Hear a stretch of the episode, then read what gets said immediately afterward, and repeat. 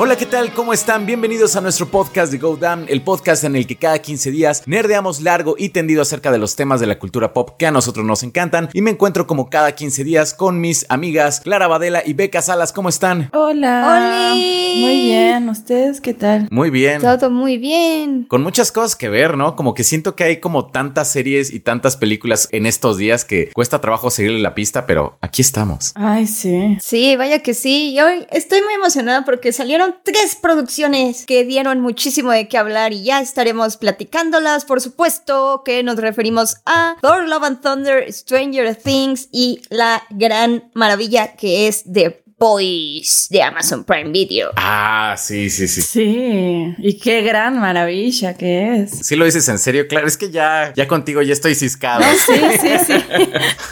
¡Era sarcasmo! Apagué el cartelito de sarcasmo. No, no, de verdad. Muy buena, muy buena. Ah, sí. Al rato vamos a platicarla a fondo. Tengo unas ganas de platicar de... Sí, o sea, de todas, pero particularmente de The Boys. Tengo muchas ganas de hablar de The Boys. Pero además de eso, también tenemos nuestra aclamada sección de noticias, en la cual vamos a hablar acerca de la integración de estos personajes de Defenders al U C M, que ya tenemos confirmado a Daredevil, sí, ya confirmadísimo, y a Kingpin para la serie de Echo. Entonces vamos a hablar de eso y de los rumores rumores de lo que podría venir después. Ay, esos rumores. Sí, esos benditos rumores. También tenemos noticias de que Marvel y D C van a volver a estar en la Comic-Con después de varios años, ¿no? Como de ausencia o... Pues es que Marvel realmente ya... Bueno, Marvel entendiendo como el M C U, realmente el universo cinematográfico de Marvel, porque Marvel Comics, pues ahí sigue, ¿no? Sí. Y ahí desde siempre ha estado. Pero el M C U como que se había reservado a la D veintitrés, que es el evento de Disney, y ahí es donde había estado anunciando sus cosas más importantes desde a, incluso antes desde la pandemia, pero pues ahora con la pandemia que no habíamos tenido Comic-Con en tres años, es, está muy emocionante que regrese. Sí, sí, sí. Y finalmente vamos a hablar del fenómeno de Minions, que está dominando la taquilla de una manera muy impresionante, ¿no? ¿Cuánto lleva? Ahorita, o sea, dices como... ¿En taquilla? En taquilla. Lo que pasa es que es complicado porque ha roto como varios récords y entonces ahorita ya es como de la más taquillera película estadounidense estrenada en Hollywood y cositas así. Entonces lleva recaudadas doscientos cincuenta y ocho millones de dólares en la taquilla mundial. Es lo más que ha recaudado una película animada desde el dos mil diecinueve con Toy Story. Wow. Y aparte lo más impresionante es que lo ha hecho en una semana. O sea, todo ha sido como en estos días que se estrenó. Claro, un fin de semana. O sea, lo que Morbius hizo en sus tres estrenos. Exactamente, exactamente, exactamente. Está muy Muy, muy cañón. Y todo está siendo liderado por un grupo de TikTokers. Chan, chan. Chan, chan, chan. Que se visten de traje y corbata para ir a verlos al cine. ¿Qué mundo estamos viviendo?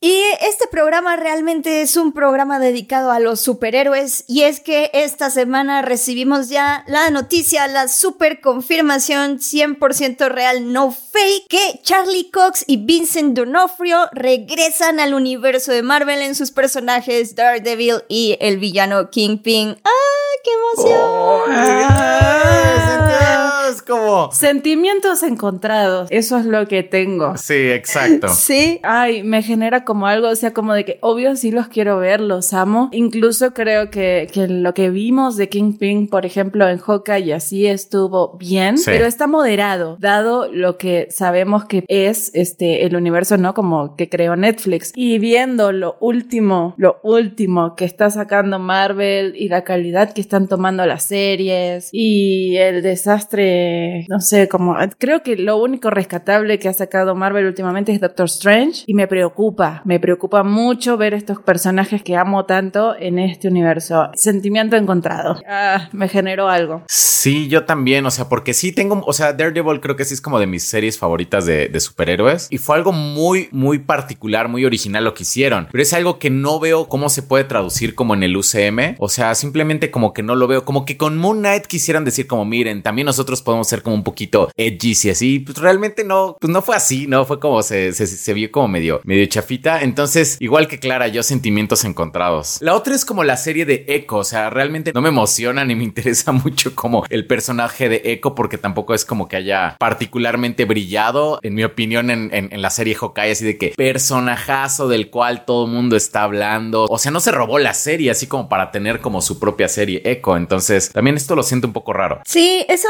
lo que dices es muy muy cierto, porque en realidad creo que viene el problema como un poco de lo que dice Clara, que realmente las series de, da- de las series de Disney no están generando ni el mismo hype, ni están conectando tanto con la gente. O sea, yo siento que Hawkeye, aunque me gustó, como que realmente es muy olvidable. Sí. Sí. La serie en general, o sea, no, creo que ya se me olvidó de qué trataba. O sea, creo que me gustó, me acuerdo que me gustó y me gustaron algunas cosas, pero como que ya, ya la olvidé. Entonces, tal vez por ahí dicen los rumores de que sí va a ser como un reboot suave del universo en Netflix, o sea, que no van a ser exactamente como los mismos mismos personajes tal vez, pero por otro lado también están diciendo que es su intención meter también a Luke Cage y a Jessica Jones. De hecho, por ahí dicen como que tal vez Jessica, o sea, Jones... solo Iron Fist, no. Ajá, Iron Fist se fue a su planeta, se regresó. Y se murió en el camino. Se murió en el camino. Pero por ahí, de hecho, andaban diciendo como, ah, es que Daredevil en la serie de Echo va a estar buscando a Jessica Jones. Entonces, mm. quiero pensar que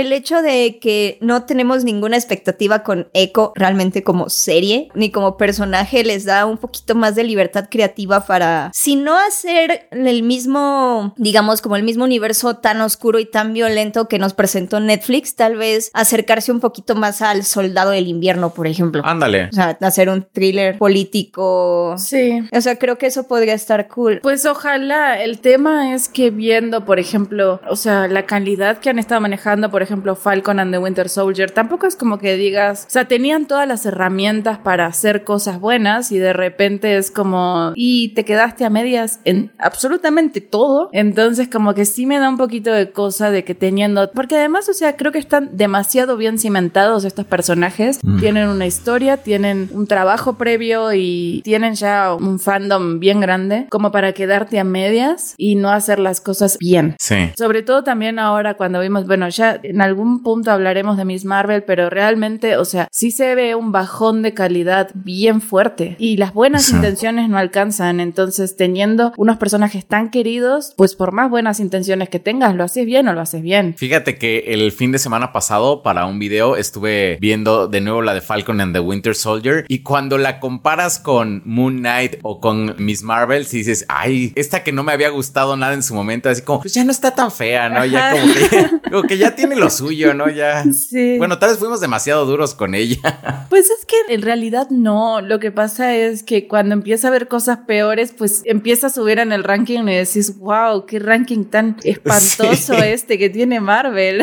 Así como... Y ojo, ¿no? Que, o sea, por ejemplo, que creo que Marvel sí tiene las herramientas para hacer una buena historia con ese Daredevil y con ese Kingpin sin irse como algo como a, para mayores de dieciocho años. O sea, creo que lo que hacía especial a la serie de Daredevil no era particularmente el hecho de que se viera como la sangre o esta, Ajá, o esta no. violencia. O sea, no, no se trata de violencia gráfica, se trata de contar como una buena historia y de, y de adaptar como un tono diferente. O sea, así como Miss Marvel tiene como un tono más como, no sé, como que me supongo que chavitos trece años, una onda así. Pues igual como... Aunque ha ido cambiando, fíjate. Fíjate que me faltan los últimos dos episodios. Pues ya, ya está, es un vómito por todas partes ya con esa serie. Qué espanto. Wow. ¿Clara de plano? Ay, no, yo así, nivel Jupiter's Legacy. Eso es lo único que les voy a decir. Cuando toque hablar con el final, me voy a torturar un episodio más y cuando lo veamos lo platicamos y ya les cuento qué me pareció. Pero qué espanto de serie. Oigan, y por ejemplo, si ¿sí les late esto que metan a Luke Cage y a Jessica Jones? O sea, son, son personajes que sí les gustaban también. Sí. Jessica Jones, sí. Jessica Jones sí me gustaba. Es que justo, creo que va por el lado que mencionabas recién, justo Jessica Jones no es una serie tampoco en la que el punto sea la sangre o lo violento, sino es un drama psicológico de violencia psicológica y un abuso bien cabrón, ¿no? Entonces creo que si manejas bien ese tema, estamos hablando de la primera temporada, ¿no? Sí. Este... Se me hizo la mejor, la verdad, la, la, mejor, la primera temporada sí. de Jessica Jones, sí. Y cómo manejan ese tema de la violencia y el control y la manipulación y las relaciones y demás, y es como, no importa qué tan fuerte seas, que vas a caer en este tipo de cosas igual y no, creo que estaba muy bien manejado. No sé cómo Disney pueda manejar un tema, o sea, creo que por ahí tendría que ir, ese tipo de conflictos son el que tendría que manejar, si no lo querés hacer como para mayores de dieciocho, pero no sé, no sé si se vaya a meter eso o simplemente Jessica Jones vaya a ser como esta mujer fuerte, independiente y super badass y ya, eso. Sí, me, me da mucho miedo que la deje dejen ahí. Yo creo que sí es una oportunidad desperdiciada no intentar hacer unos superhéroes clasificación R. O, claro. Bueno, clasificación para adultos. Es lo mismo que con Deadpool. O sea, una de las razones por las que funcionan este tipo de, de producciones de superhéroes, e incluso The Boys, es porque presentan sangre. O sea, es porque presentan temáticas adultas. O sea, independientemente de las que sean, las presentan de una forma que está dirigida cien por ciento a adultos. Y siento que ahorita, por ejemplo, Marvel está haciendo algo raro en el sentido de que claramente quiere ser para niños. O sea, claramente quiere ser para todas las audiencias. Y creo que ya lo vimos con Moon Knight, que Moon Knight, por más que nos la vendieron o por más que nosotros esperamos que fuera un producto serio o un producto como de, oh, Marvel ya se va a atrever a hacer uh-huh. hardcore y dark y gory, sí lo fue, pero para un niño de diez años. O sea, para claro. un niño de diez años ver cómo manipulan sus corazones e hígados y así, pues sí está cool. Pero siento que con estos personajes sí tendrían la oportunidad de decir como, ok,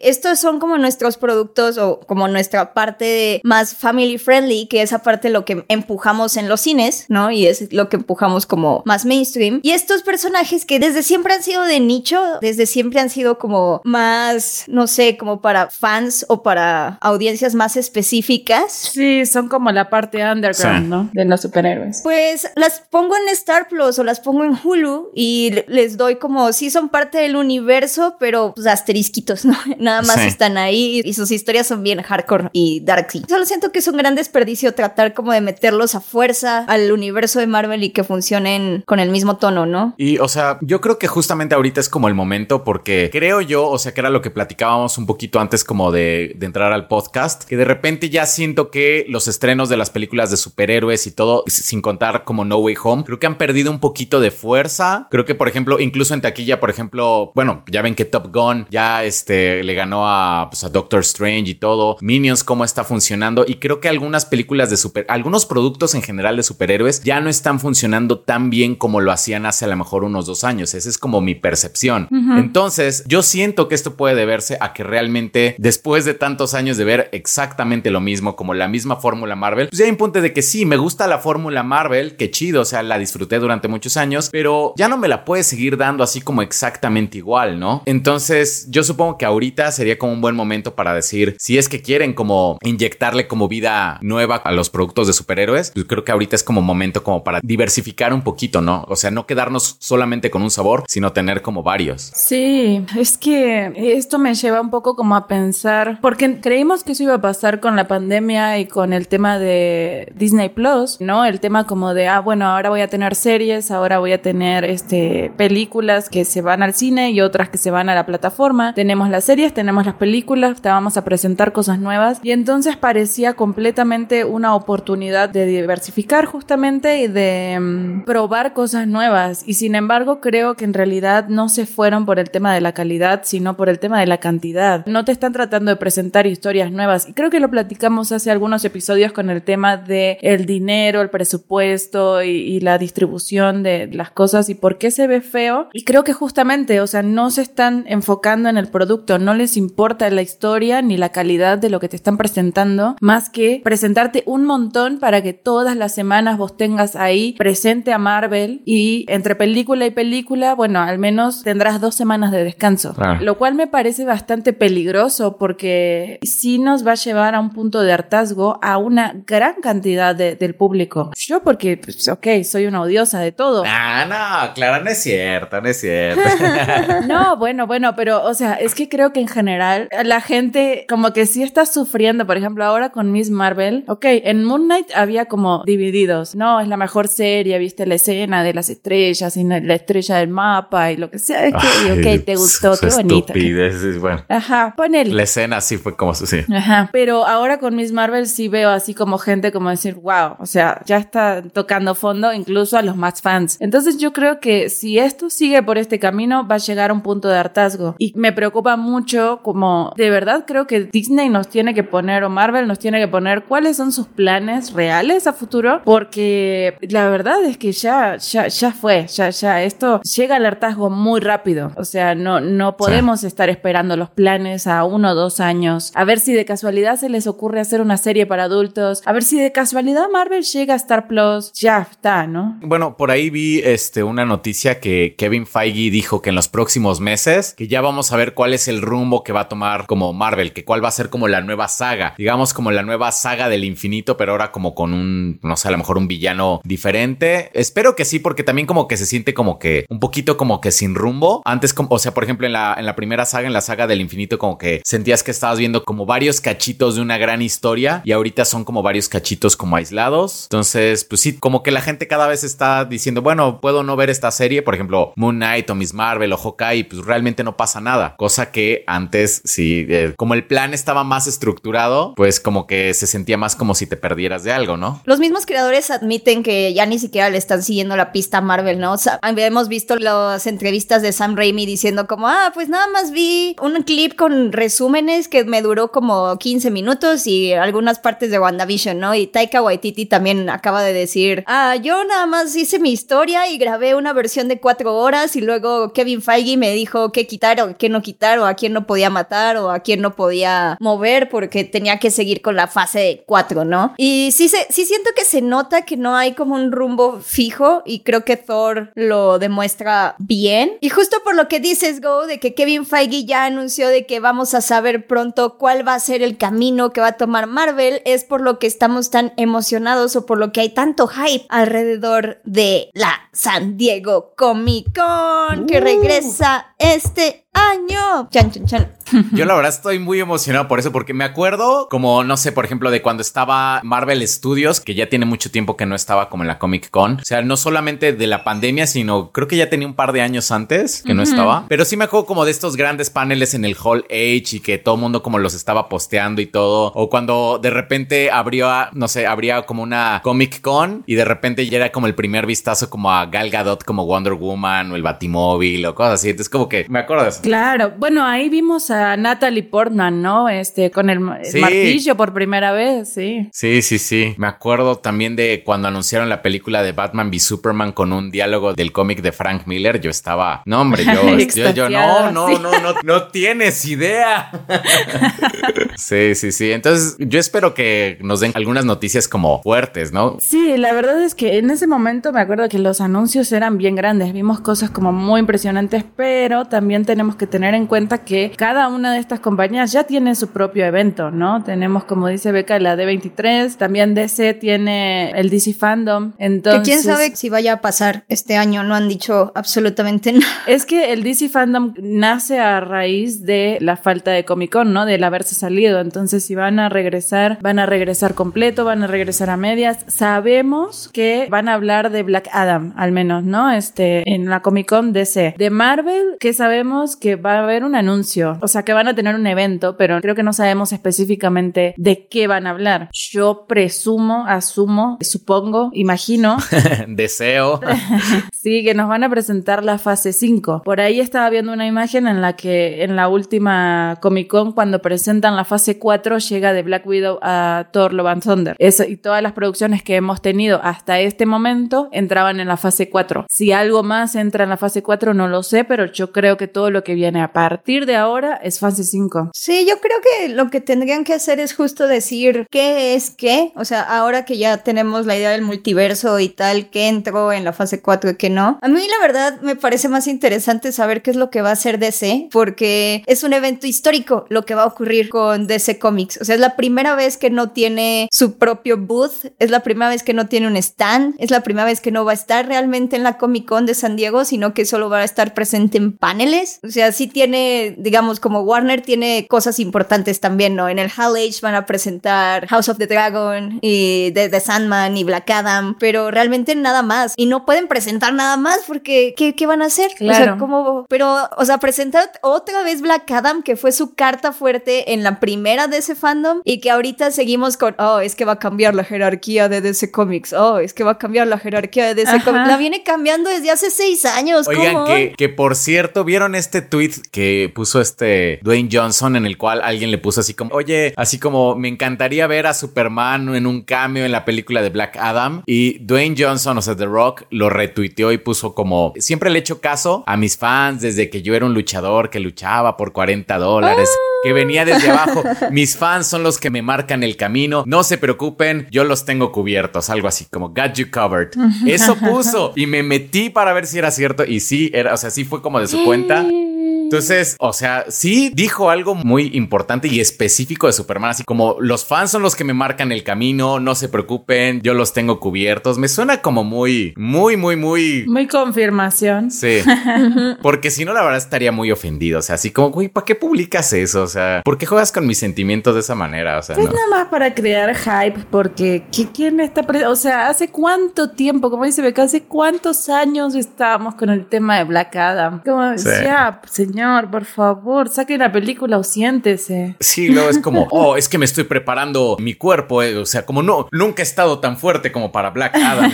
Güey, ya termina la película, así como. Ya sé. Ya muéstranos la maldita película. Seguramente va a ser un rayo de esperanza al lado de lo que sea de Flash, eh, porque quién sabe qué pase con todo eso. Sí, o sea, The Flash tendría que ser una película así como impresionante, pero así como buenísima para que le vaya más o menos, ¿eh? Sí, pero muy buena. Sí. Es que también, o sea, yo ahorita yo me imagino a Warner en crisis, así tal cual como al asistente de Homelander que está diciendo como, he pasado cien horas en reuniones de, de manejo de crisis pensando cómo llegar a la Comic-Con sin que sea súper controversial y sin que esté ahí Ezra Miller, y de repente es como nuevo video de Ezra Miller, resurge siendo raro. Se arranca el cabello la Ashley de D C. Sí. Entonces, o sea, y bueno, yo he leído y chismes y así de, de Hollywood Reporter y de Deadline que dicen que David Zaslav sí está como bien preocupado y que dice, no, vamos a recortar de este lado hasta no saber qué hacer, o sea, qué hacemos, qué presentamos, y eso es como más triste, no sé, porque sí había como promesas que se veían muy interesantes y que sí tienen, o sea, que todavía tienen como a Supergirl de Sasha Calle, tenían Blue Beetle de Xolo Marudreyara, deberían como centrarse en esas producciones, no lo sé, más bien siento que sí deberían mostrar algo, así como de no, no, esperen, sí tenemos algo y es bueno. Sí, lo que pasa es que yo siento que no están dispuestos a dejar ir la D C Fandom, o sea, porque les fue muy bien, independientemente de que sí, ok, este, vimos dos veces cosas de Black Adam y lo que sea, que esta ya va a ser la tercera en la que según nos van a hacer un gran anuncio de Black Adam, pero realmente a la D C Fandom les fue muy bien, fue un evento bastante exitoso en las dos veces que lo hicieron, entonces yo creo que más bien va a ser como el teaser de la D C Fandom, con lo poquito que tienen y es como, ah, ¿quieren ver más? Esperan a que la preparemos. Como, entonces es ganar tiempo, yo creería. Pero todavía no la anuncian, eso me preocupa, o sea, todavía ni dicen que sí ni no, la verdad, pero ya es julio y... Era en octubre, ¿no? Era en octubre, entonces pues bueno, todavía tienen dos meses, pero no sé, como que ya también por ahí viene la D veintitrés en noviembre, creo. Uh-huh. ¿Es, ¿Es en noviembre o en diciembre? No, no me acuerdo, la verdad. Pero... Creo que es ahí, finales de noviembre. Entonces como que ya de repente tienen también ese tipo de eventos y todo se ve como muy saturado de cosas, de anuncios. ¿Dónde queda D C en este mundo inhóspito? Ya sé. Yo quiero un anuncio de Superman y ya, ya todo lo demás ah, ya no ya me sí. importa. Es como, yo solo quiero un anuncio de Superman, ya. Es, si sale en Black Adam o no, ya, o sea, ya solo quiero ver a Superman otra vez y ya. es, es todo lo que pido, no pido mucho. Alejándonos poquito del terreno de los superhéroes y que está demostrando también ser sumamente redituable, los Minions, nace un villano, creo que se llama en, en español, está siendo un completo éxito, ya recaudó más de doscientos millones de dólares en unos días, o sea, literal como en seis días, todavía ni siquiera cumple, creo que apenas está cumpliendo la semana del estreno, y hasta hay centennials adolescentes yendo de traje y corbata y causando bullicio y siendo tendencia en TikTok porque la fiebre Minion regresó, pero regresó con todo. ¡Qué locura! ¡Qué raro, ¿no? Es raro. Entre Minions, Top Gun... ¿Ya la vieron la película? No, yo no. Ya, yo ya. ¿Y qué tal está? Fíjate que está divertida, a mí sí me gustó. Está, creo que, mucho mejor que la primera y siento que debe estar como... Ay, bueno, es que eso era la primera... Te lo ju- es de las pocas veces que me he dormido en el cine, o sea, es así, me quedé completamente dormido. Sí. A ver, esperen, esperen, ilústrenme. Mi villano favorito... ¿Cuántas películas son en el Minionverse, digamos? Cinco. Cinco. Cinco, sí. Son tres de mi villano favorito y estas dos de Minions. Sí. Así es. Que no sé ustedes, que yo siento que las películas de mi villano favorito, cada una es peor que la anterior. mejor. O sea, porque la uno me gustó mucho, la dos como, ah, pues, pues bueno, y ya la tercera es como, güey, ya es como... Yo creo que la tercera no la vi justo, ¿no? Como que la primera está bien, la segunda está como... Sí, a mí me gustó mucho la primera, sí. sí la primera sí, de mi villano. Sí, la primera es muy buena. Sí, vas a ver la segunda y dices, eh, y de repente la tercera ya te la perdiste. Bueno, yo me la perdí, ¿no? Y ya ahí les perdí el hilo, así como, creo que la primera de Minions, es que no me acuerdo, creo que la vi, creo, así como, no tengo ni la más mínima idea de qué pueda llegar a pasar, pero ahora con esta dije como de, no la voy a ir a ver, o sea, tendría que ponerme al día con las anteriores y no sé qué, y de repente tantas cosas, todo el mundo la vio, todo el mundo habla de la película, hay memes, estoy perdiéndome los memes porque no vi la película. FOMO.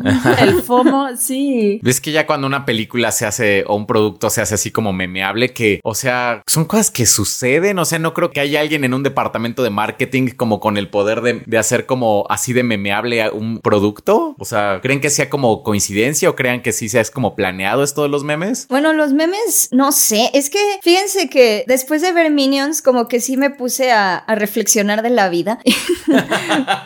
Es que yo tenía como la misma actitud de Clara, pero luego me di cuenta de que realmente es una franquicia que lleva doce años y que de cierta manera siempre ha estado a través de memes o a través como de bromas, y ya también los Minions son parte como del léxico de las tías, y los Minions realmente nunca se han ido y siempre están ahí, y ahorita viendo como a todas estas personas que sí son bien fans y que les gusta el universo y así, y viendo cómo la película hace referencias ya a cosas de su universo y que es como de, ah, o sea, son referencias curiosas y chistosas y que sí funcionan dentro de la película, sí me quedo pensando como, damn, o sea, sí le echaron ganitas, sí le, sí tienen muy bien, al menos Universal sí tienen muy bien pensado lo que son los Minions, qué funciona, qué no funciona, y sí siento que, que ya como que sí lo han planeado mucho, como los Minions se van a quedar por siempre y para siempre en el mundo. Wow. Por eso les funciona siempre. Ajá. Sí, yo, yo sí creo que ya como que lo lograron, o sea, sí lo lograron, y ahorita ya es como, por eso están en todos lados, en McDonald's, en Burger King, en cientos de miles de comerciales con Neymar, con Cinépolis, cositas así. Es que sí son, o sea, es que entre que son tiernos y graciosos, son como adorables para las tías, ajá, a los niños les gustan, a los pero que... Pero pícaros, sí, con doble sentido. Ajá, pero también, por ejemplo, a los que ahorita tienen dieciocho, pues, por ejemplo, los vieron así cuando eran como niños, entonces ya agarran algo de nostalgia. Claro. Entonces, sí, ya, ya tienen su producto cultural ya y ya súper bien posicionado. O sea, fue la primera película en el cine de Leo. Ah, oh, oh, mi vida. Sí, o sea, imagínate, o sea, digo, y él ya tiene catorce años, entonces ya como que ya puede, pues no sé, ya como que ya, ya ve a los Minions como una parte muy importante de la cultura pop, ¿no? Claro, claro. Wow, qué locura. Parece que no ha pasado tanto tiempo desde la primera película de Mi Villano Favorito, pero sí, es, sí, es no, como... pero ya sí. tiene, tiene un rato. Pero ya tiene. Eso está muy loco porque imagínense en unos años cuando vuelven a sacar como cosas de los Minions, Leo va a sentir nostalgia por los Minions, ¿saben? O sea, está muy loco, ¿no? Como ahora los treintañeros, cuarentones, pegándole a los cuarentas, sienten nostalgia con Stranger Things, ¿no? Como de toda esta cosa de los ochentas que andan explotando y todas las producciones que se andan haciendo alrededor de los ochentas. La verdad es que imaginen tener ese sentimiento por los Minions. Una locura, ¿no? Qué fuerte, qué fuerte. Sí. Ajá. Oye, pero Stranger Things, no manches, como que tenía años que no sentía que estuviera tan fuerte esta franquicia de, de Stranger Things, que justamente creo que Drusco fue quien lo dijo el, en el podcast pasado, que era como una franquicia nueva, como sí, como de una generación claro. nueva, aunque ocupa como elementos como de generaciones anteriores. Sí. ¿Qué tal les pareció esta última temporada de Stranger Things? A mí me gustó, me gustó. O sea, no le vi mucho el punto en separarlo en dos partes porque siento que la segunda parte no resuelve al cien. Así como que me dejó, la primera me dejó demasiadas cosas abiertas y la segunda siento que no me las resuelve al cien, pero me gustó. Creo que, que el presupuesto se ve bien invertido, se ve todo bastante bien planeado. Tiene algunas cositas en la historia ahí como de mmm, lo dudo, hermanos. Ah, sí. Pero sí, está buena. Creo que sí es como esa cosa que necesitaba Netflix para revivir, como al menos algo que decís, wow, esto sí se ve bien, esto sí me da gusto verlo. ¿Tú, Beca? A mí la verdad, hubo cosas que me gustaron mucho, mucho, mucho, hubo cosas que no me gustaron para nada, si quieren ahorita que vayamos con spoilers, pero la verdad es que siento que es nitpicking en la mayoría de los casos. Yo la verdad sentí que era una serie, no sé, muy completa. Me gustó mucho cómo cambiaron el tono, me gustó mucho cómo manejaron las historias, me gustó mucho cómo manejaron a los personajes. Hay momentos bien, bien épicos, la verdad. Yo estoy muy feliz con la temporada en general. Sí, yo fíjate que me pasó también algo similar, como que ya no tenía mucho interés. Bueno, yo pues, este, personalmente no tenía mucho interés en Stranger Things. Como que la temporada dos, la temporada tres, como que me dejaron un sabor como, o sea, no las odié realmente esas temporadas, pero fue como realmente no me interesaba como ya mucho la franquicia. Claro. Y esta última, la verdad es que sí, como que la disfruté mucho. Sí, o sea, como dice Beca, como hay cositas que dices, ah, aquí como que esto no me gustó o así. Pero en general yo me la pasé muy bien, o sea, realmente este, me quedaba picado en cada capítulo, solamente podía ver como uno por día porque pues ya como ya era noche y hay que levantarse temprano y cada capítulo luego dura como una hora veinte, cosas así. Pero uh-huh. la, la verdad es que sí la disfruté mucho. De hecho, creo que ha sido mi temporada favorita de Stranger Things esta. Sí, la mía también, por mucho. A mí la verdad sí me gustó que se la tomaran en serio y la hicieran como tan larga. Me gustó el experimento, siento que fue muy curioso, o sea, ya rompieron récord, ¿no? Ya es el capítulo más largo en la historia de la televisión, punto. Pero eso me gustó, o sea, siento que les dio chance de crear como historias muy muy épicas, aunque aunque sí alargaron otras que de repente es como de, pero ¿qué es esto? Sí. Exacto, sí, justo eso. Como que hay algunas que dices, ah, es que ya realmente ya no necesitaba, como que sí se siente que las alargaron artificialmente, ¿no? Como que ya no daban, pero sí, en este afán de quererlo hacer como todo muy muy largo, como que uh-huh. sí, perdieron un poquito de fuerza. ¿Con cuál les pasó, por ejemplo? ¿Con cuál historia? A mí con la de Rusia. Eh, sí, sí. Como que dije, bueno, o sea, si me hubieras mostrado en un capítulo todo esto reducido, pero ¿cuántas veces vamos a ver a Yuri? Ay, perdón, ya me iba a ir con un re spoiler. Sí. Pues ya, ¿no? Hablemos con spoilers. Sí, ya, ya, ya. Ok, pues a mí con la de Rusia, y ya entrando con spoilers, ¿cuántas veces vamos a ver a Yuri traicionar al equipo, a Winona Ryder? O sea, yo entiendo que todos queremos verlos y que había que ligar la historia con la del final de la tercera y los comunistas y así, pero ¿saben qué me pasa con la serie? Que es uno de mis grandes problemas, es que no se ha muerto nadie de los principales. Entonces tenemos un montón de historias largas donde no hay ningún como gancho emocional bien fuerte que las justifique, ¿no? O sea, creo que lo de Rusia es solo para que Hopper no se muera. Entonces ahí lo tenés como y darle un papel a Hopper y es como de ok, pero no. Y entiendo las referencias, pero también, o sea, lo de la espada se me hizo así, Dios mío. Hubieras hecho una escena bien corta. A mí sí me gustó lo de la espada. No, yo entiendo, yo entiendo la referencia y, y Conan y lo que vos quieras. Y como, es una mamada, es una mamada. Y hubieras hecho una escena nada más en un capítulo, ¿no? Como lo hubieras reducido todo en quince minutos y es como de, ok, hay, hay un Demogorgon, está la, la nube esa, no sé qué, comunistas, hay que escapar. Y llega Winona, se encuentran, tienen un encuentro amoroso, a pelear con el Demogorgon, lo queman, sale la espada, lo mata, pum, listo. Eso era todo lo que teníamos que ver de Rusia y lo vimos durante cuatro episodios dando vueltas y hablando y traicionando y vamos para afuera y no, vamos de regreso y... Eso, eso como, como de, a sí. mí me, o sea, por ejemplo, ya para la última vez que regresaron a la prisión ya dije, ya güey, ya, o sea, ya salió Hopper,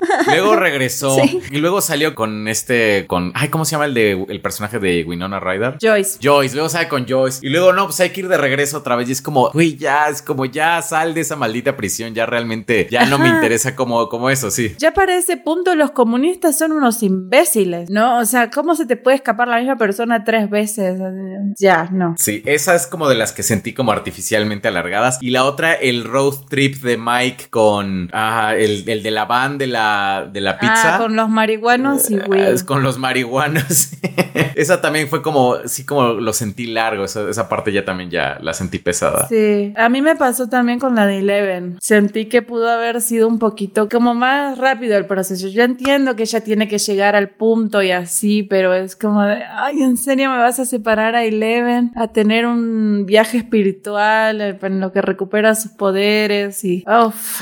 A mí el viaje de Eleven sí me gustó. De hecho, creo que ha sido de lo mejor logrado de la temporada, la verdad. La forma en la que incluso construyeron su relación con Vecna me gustó muchísimo. Uh-huh. O sea, yo sí siento que todo, todo lo que vimos de Eleven y todo lo que hizo como para... No solo como todo lo que creyeron que hizo, sino cómo se relaciona con el Upside Down y cómo está parado en el tiempo. Eso se me hizo como muy interesante, la verdad. Se me hizo muy, muy cool. Y bueno, las referencias a Terminator y a Alien y cositas así me, me gustaron también muchísimo. Eso me gustó mucho. Lo que no me gustó fue al final con Brenner, cuando le quieren dar como su mini arco de redención y que lo matan y se muere tres veces y tres veces está como de, ah, ya me voy a morir, sé feliz, Eleven, y se cae al piso y luego vuelve a despertar para ver a Eleven irse y luego se vuelve a caer al piso y luego vuelve a despertar para ver la nube de polvo y es como de, ay, qué exagera, qué drama. Sí.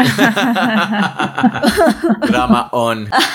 Eso y sus momentos con Mike tampoco me gustaron mucho. Esos también se me hacen como muy exagerados, como muy over the top. Es que yo siento que Mike se fue al carajo en esta temporada. O sea, Mike sí, es ese eh. personaje que ya no funciona. Es un imbécil. O madura o madura. Estás en el medio de un puto apocalipsis. No puedes seguir siendo tan estúpido. Es el corazón, Clara. Es el corazón del equipo. Claro, pero ese fue el poder de Will, que Will tiene el poder del amor y es como, dile algo. Es como, es que yo te amo. Y entonces ya, y le puede. Pero Mike es un imbécil. Me dio mucha... Además es como de, te acaban de entregar un dibujo donde sos el caballero y claramente tu mejor amigo está perdidamente enamorado de vos y está llorando así como sentado al lado tuyo y Mike en la pendeja. Así. No se da cuenta de nada, no entiende nada. Lo mismo en la escena como de los patines y la pista de patinaje y así como Mike en la pendeja. Y Leven sufriendo bullying y, y él, ni idea. Yo entiendo que así es un niño sí. de esa edad, ¿no? O sea, pero si estás en un apocalipsis como, hermano... Despertate. Fíjate que lo de Mike, que no se dé cuenta de lo de Will, o sea, como que sí lo veo factible por la edad en la que están, o sea, como que sí digo, es que sí, sí o sea, sí, sí, sí siento que no, o sea, que no, este, no se enteraría, pero sabes que eso también como que da paso a un momento que me gustó mucho, que por ejemplo cuando este Will está llorando, su hermano lo ve y después uh-huh. en la pizzería le dice, oye, ¿sabes qué? La neta. Ah, sí. Es ese momento entre, así como entre hermanos, yo creo que fue de mis partes favoritas porque fue como, pues yo sé que no estaba muy presente, planeta, siempre estoy marihuano, pero pues o sea como planeta sí te quiero, ¿no? Y puedes contar conmigo y así, o sea, porque uh-huh. como que el hermano ya sabes como, o sea, sí, mi hermano claro que es gay, o sea, como se le ve a leguas que es gay, pero pues de todas maneras a lo mejor como que no quiere como decirle, a ver, ¿me vas a decir o no me vas a decir? Es como que me gustó mucho ese ese momento entre hermanos de, o sea, de puedes confiar en mí, ¿no? Sí, esa es una muy linda escena, me gustó. Y, o sea, entiendo completamente, o sea, las reacciones por las edades, ¿no? O sea, entiendo que Mike es completamente factible que sea así, pero como que yo digo que ya se animen y, y los maten, ¿no? Ya está, o sea, ya somos muchos, es una familia excesivamente grande. Creo que incluso, este, justo ayer me comentaban en un programa que hubo una conversación entre Millie Bobby Brown y los hermanos Duffer, en la que Millie Bobby Brown les dice como de, ya, ¿no? O sea, ya somos un montón y ustedes no quieren matar a nadie, y él así como de, bueno, es que no somos Game of Thrones, o sea, pues, como tranqui, pero sí, o sea, O sea, yo siento que ya está, ya, ya es una familia excesivamente grande y, y ya. Eh, digo, si vamos a tener una temporada final, yo espero que se muera la mitad al menos. Yo quiero recuperar lo que decía Go hace rato con lo de los hermanos, con lo de Will y Jonathan. Es que eso a mí me pareció súper importante y se me hizo bien interesante. Incluso si van a tratar como el arco de Will como un arco queer y eventualmente va a salir del closet como gay o como sea, me gusta que en la temporada sí trataron de dejar ambiguo sobre si Will está enamorado o no de Mike. O sea, a mí me, me gustó mucho una escena, otra escena en donde ya por fin se encuentran con Eleven y otra vez Mike queda en medio de, la, de su abrazo, pero llega Eleven y también lo abraza a él y también le dice como también te extrañé y también te quiero, y Will tiene la oportunidad de llorar también con Eleven. Eso se me hizo bien bonito porque creo que nos estamos centrando demasiado en, oh, ya que le diga que lo quiere o ya que le diga que, que tiene un crush con Mike, Mike, pero Will se siente súper, súper aislado de su propia familia, de sus propios amigos, siente que no puede hablar con nadie, siente que todos sus problemas son menos importantes de lo que está pasando. O sea, todo el mundo olvida su cumpleaños, ¿no? Incluso los hermanos Duffer se les olvida el cumpleaños de Will.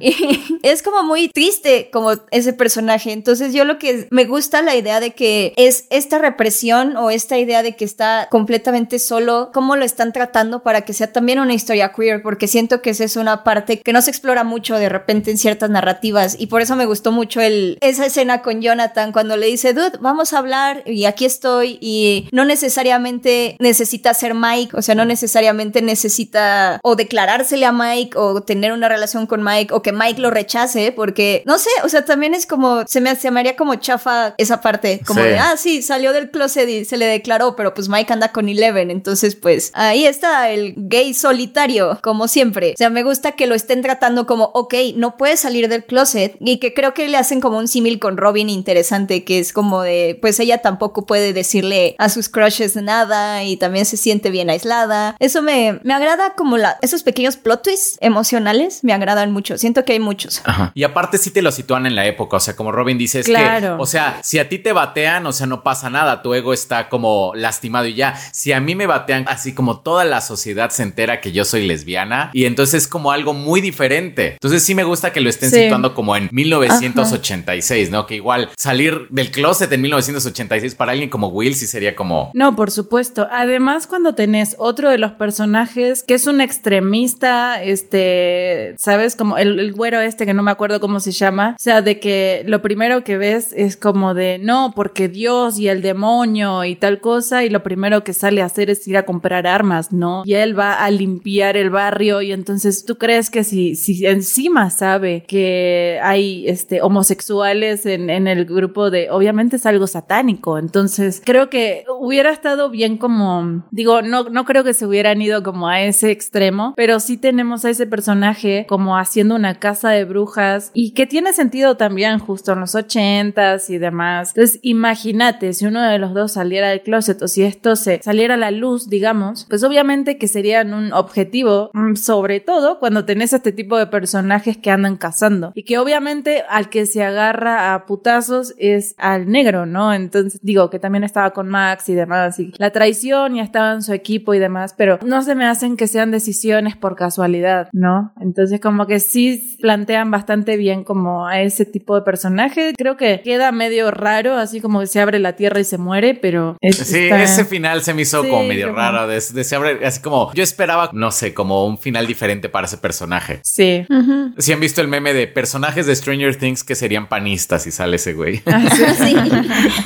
Sí, cañón, sí lo he visto. A mí me dio mucha risa. Pero igual, a mí también por eso me gusta mucho la muerte de Eddie. O sea, en general me gusta mucho cómo se murió, justo porque es la personificación del mal, ¿no? Y es automáticamente el chivo expiatorio que desafortunadamente pues no va a sobrevivir, porque todo el mundo y toda la sociedad ya lo tenía fichado para ser el malo. Entonces creo que ese, o sea, toda, toda su escena me encantó a mí por esta idea ah, de sí. el sacrificio y el, cómo logra como trascender lo que todo el mundo pensaba de él y lo hizo. Y la sí. escena con el tío, qué buena escena, ah, la verdad. La escena sí. del tío me gustó muchísimo, sí. Muy emocionante, sí. Qué buena escena fue. O sea, siento que todo eso, o sea, todas las ideas de Stranger Things las encapsulan muy bien con su muerte, y eso, o sea, está muy, muy, muy cañón. Ah, yo sí tengo como un pequeño problemita con eso. A mí me gustó mucho la escena, me gustó su muerte, me gustó su sacrificio, pero aún así siento que es como un patrón de los hermanos Duffer como para cerrar ciertas cosas y en realidad mantener todo en casa, porque todo el mundo sigue creyendo que Eddie era ese asesino satánico. O sea, incluso cuando está como el tío y va a cambiar el cartelito de desaparecido, pues le habían dibujado como cosas satánicas, ¿no? Y constantemente pasa, ¿no? De que, ok, todas las muertes que ha habido del personaje que te presentan y se muere al final de temporada, pues en realidad la única verdad la saben este grupito de amigos. O sea, fuera de ahí no existe como una realidad, y nadie se está preguntando, ok, un terremoto, ¿realmente puede haber un terremoto ahí? O sea, como creo que la, la cosa escaló demasiado, y los únicos que saben la verdad y saben qué carajo está pasando son el grupo de, de estos amigos, ¿no? Todo gira alrededor de Eleven y es todo bien secreto, y la verdad a mí por ejemplo, no me encantó de que no, no exploraran ese tema. Te plantean de que ahora tenés a un asesino satánico que está mal juzgado por toda la sociedad y ahí quedó. O sea, y lo mataron y el sacrificio solamente lo saben este grupo. Y, y hubiera estado bien si no fuera como un patrón que repiten en toda la serie, ¿no? Como de verdad nunca sale a la luz la verdad. Pero es un poco diferente, ¿no? Porque yo siento que desde la temporada tres ya te están dando como a entender que por fin están afectando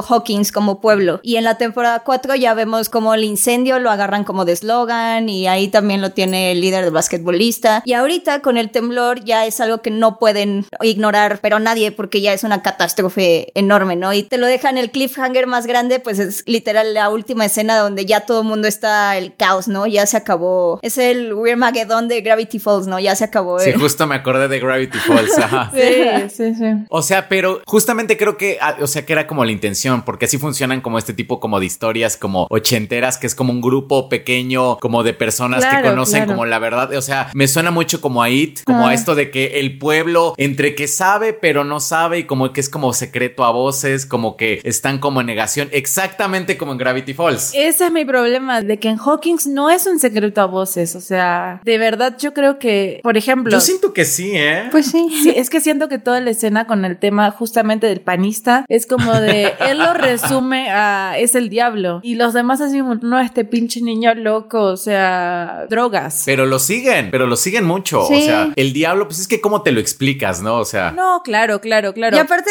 ellos creen que nada más es un güey que mató a una chava, o sea, no es ahorita todo absolutamente lo que acaba de ocurrir, o sea, es, sí, es, es como la magnitud que es distinta, están magnitudes diferentes. Sí, entiendo. Mi problema con todo esto es que cuando introducen a alguien nuevo como a todo este tema y le cuentan que es el personaje que se muere, ¿no? Entonces realmente como que la verdad, verdad nunca sale como del grupito. Y entiendo que es como funcional para la historia y la época, pero a mí sí me gustaría como que a partir de ahora, o sea, al menos en la siguiente, pues ya hubiera como cosas más claras, ¿no? Ajá. Como para que todo el mundo diga, bueno, bueno, a ver, a ver, a ver, a ver, ¿qué está pasando acá? Y entonces ya tengamos, este, que si vamos a manejar, por ejemplo, como distintos frentes como ahora, decir, bueno, ok, que los distintos frentes, pues vengan de otros lados, tengamos otros personajes que ya, o sea, ¿no? Siento que justamente también por eso, porque necesitan muchas manos y no, no quieren sacar como la verdad o, o sumar nuevos personajes y no matarlos, pues es que no se ha muerto nadie del equipo principal. Y, y como que a mí ya me aburrió ese tema, es como de, mataste a Hopper pero en realidad no lo mataste, mataste a Max pero en realidad no la mataste, casi mataste... A Eleven también, a Eleven. A Eleven también la mataste pero en realidad tampoco la mataste, o sea, como ya está, Will desapareció pero como que en realidad ya no, o sea, ahí está, y entonces es como cada vez tenemos un equipo más, más, más grande, pero a, a los que van sumando se van muriendo, entonces es como de, ah, pues ya. Fíjate que yo siento que sí está cambiando algo la serie, por ejemplo, uno es como este final que vimos de que ya va a ser innegable para la gente, así claro, como de que claro. hay algo raro y paranormal, o sea, creo que ese ya es un cambio muy grande, y otro cambio muy grande que a mí se me hace que fue como de lo mejor de esta temporada, es que por primera vez sentí como un villano que es muy personal, o sea, antes era como una claro, maldad exacto. que está como del otro lado y era un monstruo, pero realmente, ok, es un monstruo y es muy peligroso y todo, pero no había un conflicto personal con uno de los personajes como centrales, y aquí ya vimos que, pues bueno, Vecna es el resultado de lo que hizo Eleven y ya tiene como un backstory, entonces ya, sí, ya, sí. ya se siente como un villano muy diferente y eso es algo que yo no había visto en ninguna otra temporada de Stranger Things, entonces yo sí siento que la serie está cambiando. Sí, creo que eso está positivo porque entonces al menos después de tres temporadas ya te justificaron por qué ese grupo es el elegido, ¿no? Ajá, sí. Entonces está como bueno eso. Sí, la verdad, una de las cosas como que sí, sí me gustó mucho fue todo el tema como de la música y justamente creo que ahí es donde agarra como mucho poder la escena de Eddie. Es como de, ok, si a Vecna se lo vence con música, él considera esa música y esa es su canción que lo salvaría de Vecna y aprende la canción bien rápido y la toca y, y eso como que está lindo para su sacrificio, la verdad. Dos semanas, dos semanas le costó aprenderse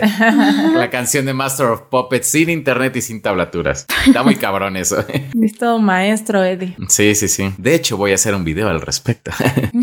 ¿De si sí se puede? Sí, es que, o sea, fuera de, de broma sí está. O sea, por ejemplo, si yo me aplicara dos semanas sin internet a sacar esa canción, o sea, yo no, ni de pedo saco esa canción. O sea, sí oh. tendría como que tener como mejor, pues bueno, como mucho tiempo, cosa que Eddie, pues tampoco, a lo mejor tenía, no, no, no sé, como partituras, algo, o sea, digo, ajá, algo, ¿no? Pero así de puro oído está, está difícil. Entonces, era todo un virtuoso de la guitarra, Eddie, ¿eh? Pues ya te lo dijo Dustin, era un héroe, era un héroe. Era un héroe, era un héroe, sí, sí, sí. Pero bueno, volviendo como a los superhéroes, a las historias de Marvel y a todo el contenido que hemos tenido en estas semanas, volvimos al cine a ver a Marvel después de, de Doctor Strange con Thor: Love and Thunder. Una película rara, a mí, a mí mucho no me gustó. ¿Ustedes la vieron? Yo tengo algo que confesarles. Ayer, mi plan de ayer era ver la de Thor: Love and Thunder, pero resulta que oh, se, no. se tardaron un poco más reparando mi coche de lo que yo tenía planeado, bueno, bastantito más. Entonces me vi como en una situación muy difícil porque tenía que escoger. O veía el final de The Boys o iba al cine a ver Thor: Love and Thunder, y aquí les pregunto, ¿qué hubieran hecho ustedes? El final de The Boys, por supuesto. El final de The Boys, claro que sí. Sí, por supuesto que vi el final de The Boys. Entonces ahorita terminando de grabar el podcast, justamente voy a ir al cine. Discúlpame, Marvel, perdón, que es la primera vez que lo hago, nunca te había dejado en segundo lugar, pero bueno, ahorita me pongo al corriente. Se lo ha pero... ganado, se lo ha ganado Marvel con todo lo que ya hemos mencionado al principio, la verdad, se lo ha ganado. Sí, es que también, o sea, como que tampoco me emociona tanto así como, oh, voy a ver la nueva película de Thor, y en cambio, vamos a ver qué pasa con Homelander y Billy Butcher y todo, si no, claro, o sea, la verdad es que no,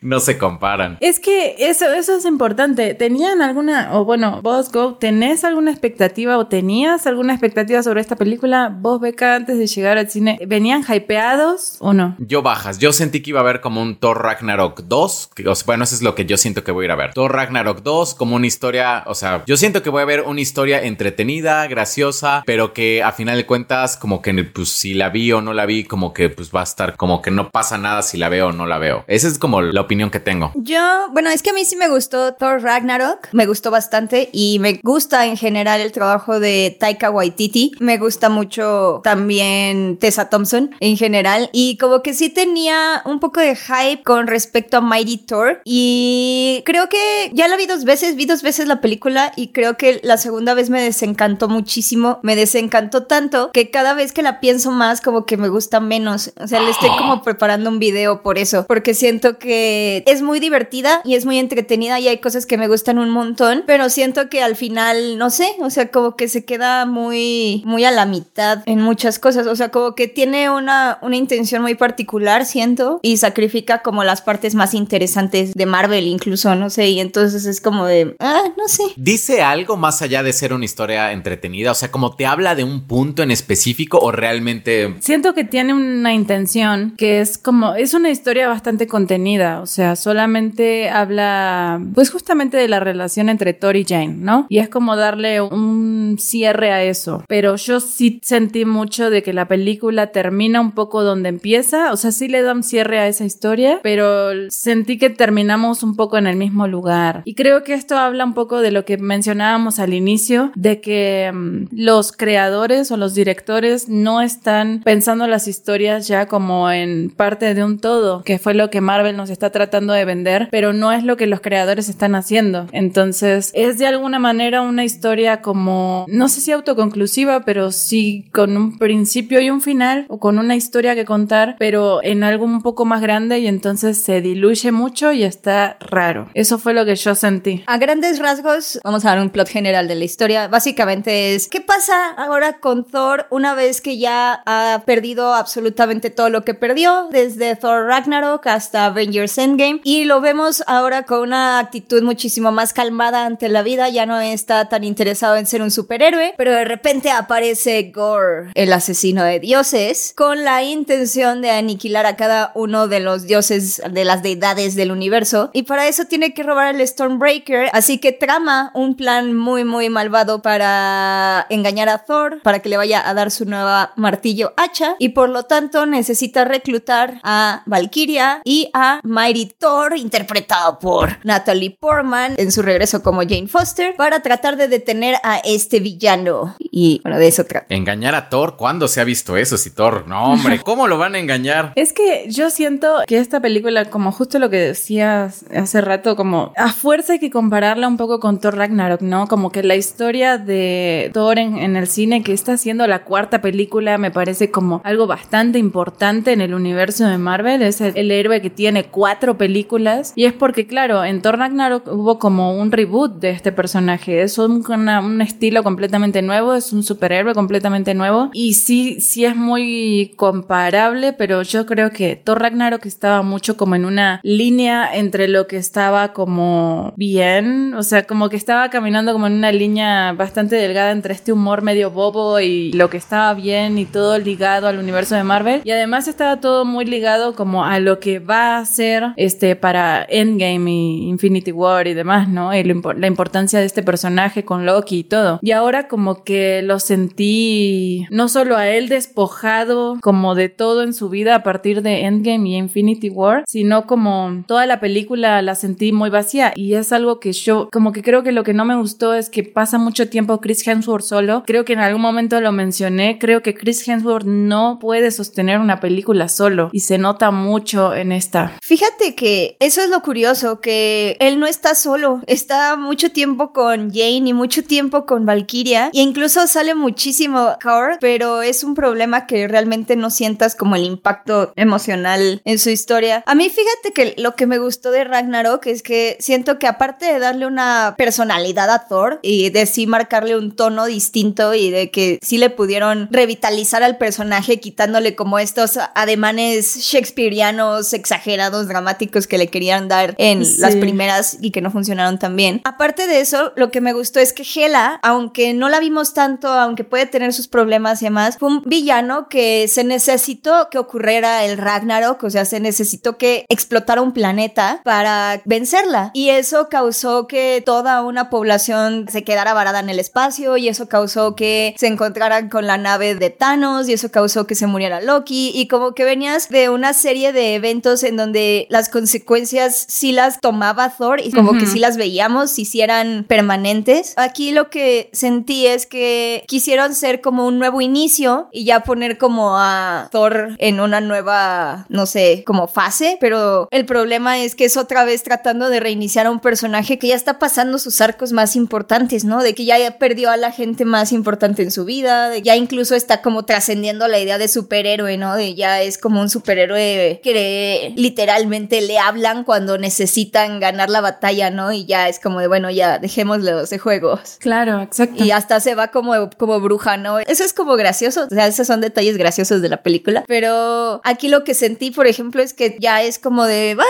esto es una fábula y las partes más interesantes que son Mighty Thor y Gore y Valkyria quedan como muy de lado porque tenemos que alabar a Thor, que ya se va a convertir en un nuevo mentor, y es como de, pero tus personajes nuevos, como Mighty Thor, no, no, ellos no, va a seguir siendo Thor. Y es como, no sé, o sea, no uh-huh. sé cómo sentirme al respecto. Es que creo que, por ejemplo, algo que te prometía mucho la película era como justo, ¿no? Presentarte un personaje nuevo, a lo mejor el comienzo de algo nuevo, y en realidad es más bien un cierre. Y la película se centra mucho en Thor como personaje, como sus sentimientos, sus emociones, sus traumas, cómo lo supera, como eso, pero justo, como se enfoca tanto en eso, deja de lado a todos los otros personajes, y no podemos evitar compararla con Thor Ragnarok en el sentido de que lo que yo noté es que en Thor Ragnarok no solamente es Thor y un nuevo comienzo, porque además eso es lo que te promete, ¿no? Como el final de Thor Ragnarok, o sea, explota el planeta, empiezan de nuevo, perdió todo y esperas como algo de esta nueva película. Y lo que pasa en Thor Ragnarok es tenemos también, tenemos a Hela, tenemos a, a Jeff Goldblum, Go- ay, siempre se me traba la lengua, Goldblum. Goldblum, Goldblum, sí es cierto. Goldblum. Tenemos a Tessa Thompson, bien importante, a Valkyria, con una personalidad bastante propia, ¿no? Tenemos este, a Hulk, ¿saben? Tenemos un montón de personajes que están a la altura o por encima que Thor, y creo que eso hace a la película bien rica, y en este caso, por ejemplo, no, solamente tenemos a Thor como el principal y a todos los demás personajes bien diluidos, y eso le juega muy en contra a la película. Incluso Christian Bale, o sea, si sí creen que realmente no brilla, porque, digo, ya saben, ¿no? Siempre como estos como reviews anticipados es como el mejor villano en la historia uh-huh. de Marvel, Christian Bale como Gore, o sea, yo sí vi varios como comentarios, o sea, realmente no, no es como tan chido. No, sobre todo porque una de las cosas que yo le me dijeron antes como de ver la película es que les falta tiempo en pantalla a Jane y a Christian Bale. No creo que les falte tiempo, o sea, de verdad no, creo que están ahí, están toda la película, simplemente no son el punto de la película y no se enfocan en ellos tanto, más que, o sea, todo desde la perspectiva de Thor. Entonces son personajes que, que yo sentí bastante diluidos y que eran una promesa que realmente no, no se cumple, ¿no? Creo que además, o sea, después de Hela, realmente, o sea, ¿qué otro villano así imponente, hermoso y tan poderoso como dice Becca? O sea, tuvieron que destruir un puto planeta para vencerla, ¿no? Entonces es como, tuvieron que tener este, el Ragnarok justamente como para vencer a este villano y es, creo que, o sea, te promete que esta película va a ser como algo igualable a eso, pero realmente no, para nada. A mí, bueno, la verdad sí me gustó el gore de Christian Bale, o sea, su actuación es muy buena, sí, sí, es muy, sí. muy buena. Y hay una escena en particular de acción en como su planeta, que la verdad es muy buena, muy, muy, muy, muy, pero muy, muy buena. Me gusta cómo juegan, como cómo se roban los colores. Todo eso visualmente me gustó. Y me gusta que sí recuperaron la idea de lo que es el personaje, que te muestra como que los dioses son indiferentes y realmente no te cuidan o no están al pendiente de ti. O sea, como que sí me gusta que te lo plantean como que él tiene razón. O sea, incluso parte de lo que siento y porque está como raro el personaje es que realmente nunca lo sientes como una amenaza tan grande y es ni tan urgente, y eso es porque pues la película le da la razón. O sea, la película es como de sí, o sea, los dioses son unos malditos. Sí, es bastante empático. Eso está cool, o sea, eso me parece muy chido, pero eso también le juega en contra porque al final se queda como un villano como jajajajaja, uh-huh. como un villano ñaca ñaca, y al final como que todo lo resuelven igual muy rápido. O sea, entiendo como por qué, como que sí le dan como un cierre muy emocional y así, pero es muy rápido, siento, ya que vienes de un personaje tan complejo y tan malvado y que sí es como está dispuesto a matar dioses y eh, no sé, o sea, como que todo termina como muy ahí y ya, y fin. Y es como de... Mm. Que es un poco el problema que ha tenido Marvel en general, ¿no? Como que te plantea una idea bien interesante y no la explora. Creo que ese es como el gran problema de este villano. Y Jane, Jane sí tiene como... A mí sí me molestó que no viéramos... Es que no vemos suficiente de Jane, siento. O sea, solo no vemos suficiente de Jane. Es que, bueno, no sé si quieren pasar un poco con spoilers. Sí, dale, dale, dale, dale. El tema con Jane, yo sentí que el problema es... Sí, me hubiera gustado ver mucho más, pero... La no historia... vemos siquiera cuando se convierte en Mighty Thor. O sea, esa es mi, mi gran queja. O sea, es, es que lo entiendo. O sea, estoy completamente de acuerdo. ¿En serio? O sea, simplemente aparece. Aparece. Así como shum, pasa, pasa negro y de repente ya es como Mighty Thor. Así como el meme de ¿qué tal ahora? Ya soy Mighty Thor. Ajá, exacto. La neta sí está súper chava porque te dicen que New Asgard es también como parte de un parque temático. Ajá. Y ahí tienen como los restos del Mjolnir y los tienen en exhibición y es como parte de la tra- las atracciones y tal, pero como que el Mjolnir le habló a Jane y le dijo vente para acá, ven, ven, tú eres la elegida. Uh-huh. Y ya es como de close-up a la cara de Jane, el Mjolnir temblando, corte, y cinco minutos después aparece Mighty Thor y es como de uh, uh-huh. y ya. Sí, y la próxima vez está como frente a un espejo, pasa negro y de repente ya está Mighty Thor, ¿no? Entonces sí está raro, sí, sí. Pero yo creo que el tema con esto es que no es el punto, porque el personaje de Jane, digamos, bueno, gran spoiler, se está muriendo, entonces... Tiene cáncer, como en los cómics. Como en los cómics, sí. Exacto, entonces, ¿para qué te van a mostrar más si de todas formas se va a morir, no? Entonces, como ese es el gran cierre, entonces entiendo que tendríamos que haber visto más, pero es como una promesa y que lo hayan manejado de una manera como de, ok, la vamos a diluir al punto de que de por sí ya sabes desde el principio que se va a morir, entonces nos vamos a enfocar en Thor y por eso falta tanto Mighty Thor. O sea, de que tiene unos momentos muy buenos, tiene unas escenas lindas, tiene unos diálogos, está chistosona y demás, y sí es como algo muy emocional como su historia, pero no es el punto. El punto es que Thor le pueda dar cierre a esa historia. Lo que te trata de mostrar la película es cómo vive Thor la enfermedad de Jane, no cómo Jane la vive. O sea, eso no importa. Cómo ella vive el, todo el tema de ser Mighty Thor y demás, y la relación con el martillo y demás, o sea, como eso no importa. El punto es cómo lo siente Thor. Entonces, ese creo que es el gran fallo de la película, pero también es la gran intención. Entonces, por eso la película siento que no, no termina de cuadrar, porque ahí es donde te das cuenta de que Thor como personaje y Chris Hemsworth como actor no pueden sostener una película. Sobre todo cuando tenés a Tessa Thompson al lado, o sea, teniendo solamente a Natalie Portman y a Tessa Thompson al lado, se lo hubieran comido y se siente mucho cómo están diluidos estos personajes para que toda la historia y toda la película gire en torno a lo que Thor siente y cómo él lo vive. Fíjense que es como raro porque, o sea, yo, yo hubiera pensado que para estas fechas ya Thor ya, bueno, Chris Hemsworth ya tiene su papel de Thor ya súper afianzado afianzado y pues como que ya tiene como su carisma y su personalidad y sabe cómo funciona el personaje, ¿no? Pero pues, al parecer no. No,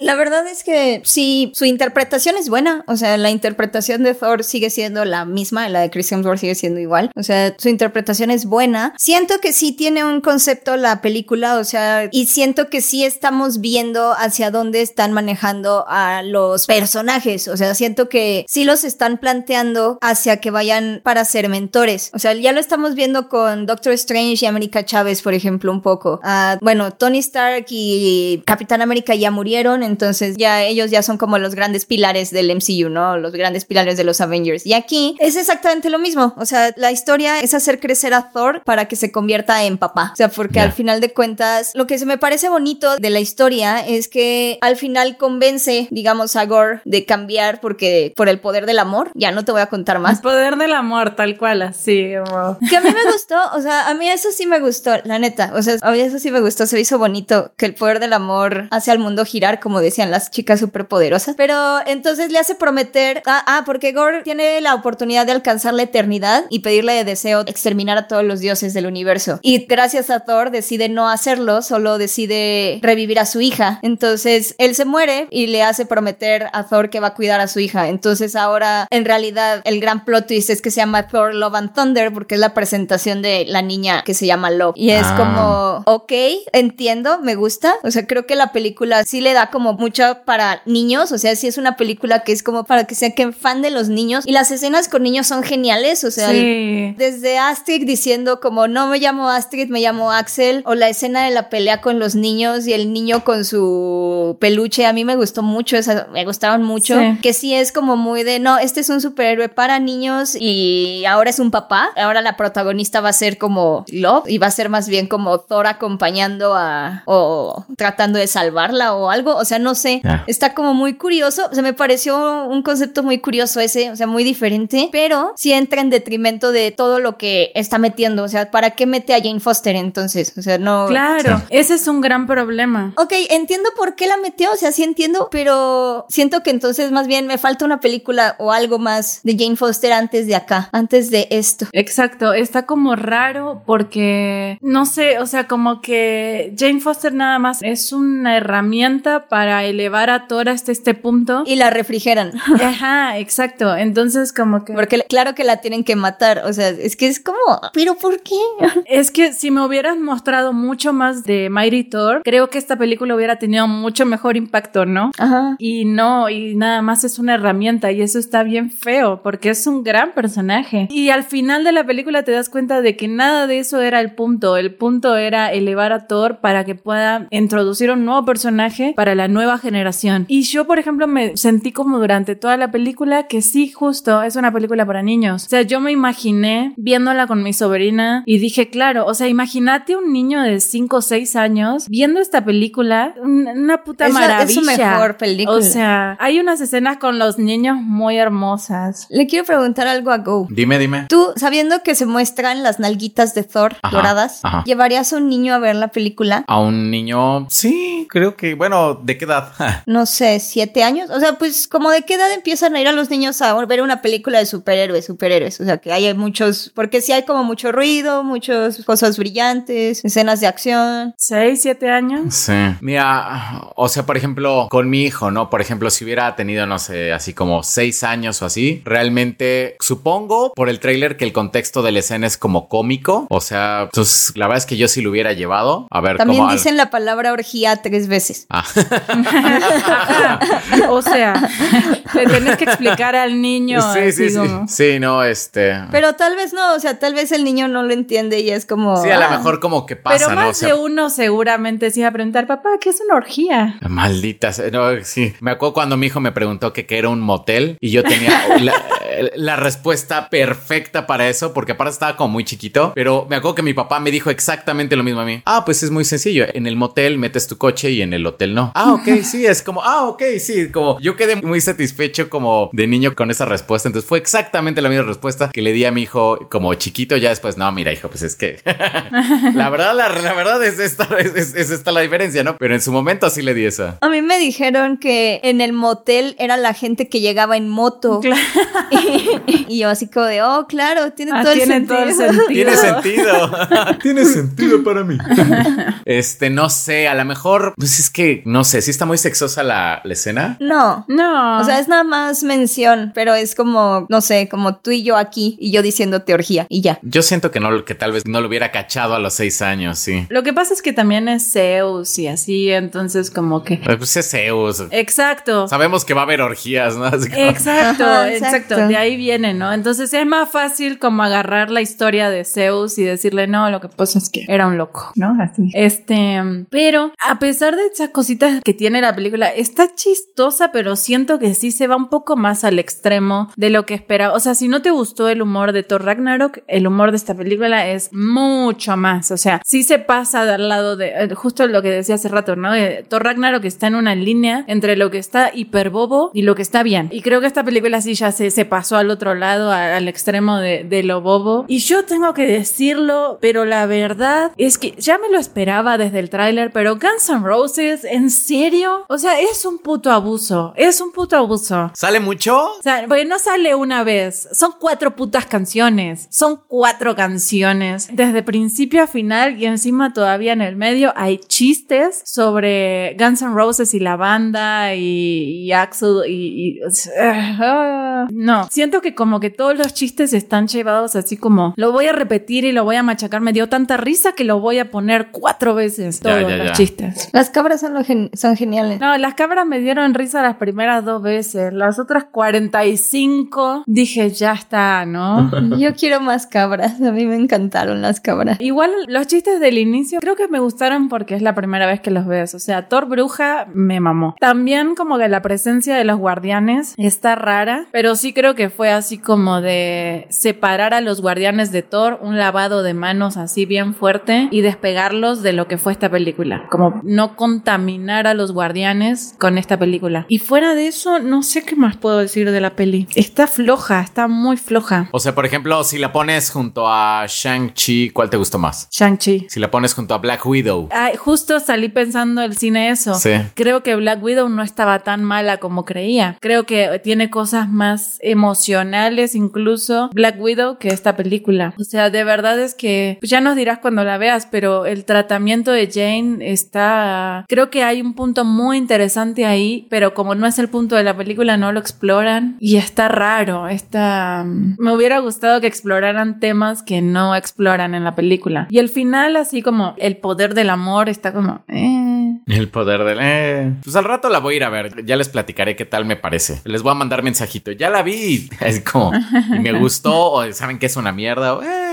Sí, yo esperaba que esta película tipo fuera un seis siete. Y creo que más bien fue como un cuatro cinco. De plano. Bueno, pero también, o sea, yo, ¿no? O sea, mi opinión, que yo Ajá. siempre tiro todo para abajo. Pero sí, como que la verdad no esperaba que se fuera tan boba, la verdad. Y sí la sentí muy, muy infantil. Que, o sea, pienso en un niño y debe estar hermoso ver esto. La escena de los niños me gustó mucho, te vas a acordar. Pero um, fuera de eso no. Y Korg me sobró, así. Korg está de supermasa en la película. Pero también entiendo de que no podemos tener un triángulo, ¿no? Entonces, o tenés a, a la pareja y a Korg, o a la pareja y Tessa Thompson. Entonces, sí los necesitas como en un cuadrado para poder tenerlos de a dos. Entiendo que es una decisión creativa, pero... Mmm. Pero bueno, ahora vamos a hablar de otro tipo de superhéroes muy, muy diferentes que por fin ya terminó esta temporada. Vamos a hablar de la tercera temporada de The Boys. Vamos primero sin spoilers o, prim- o ya de una vez o... Yo digo que ya, directamente con spoilers, ¿no? Ya sí, sin miedo.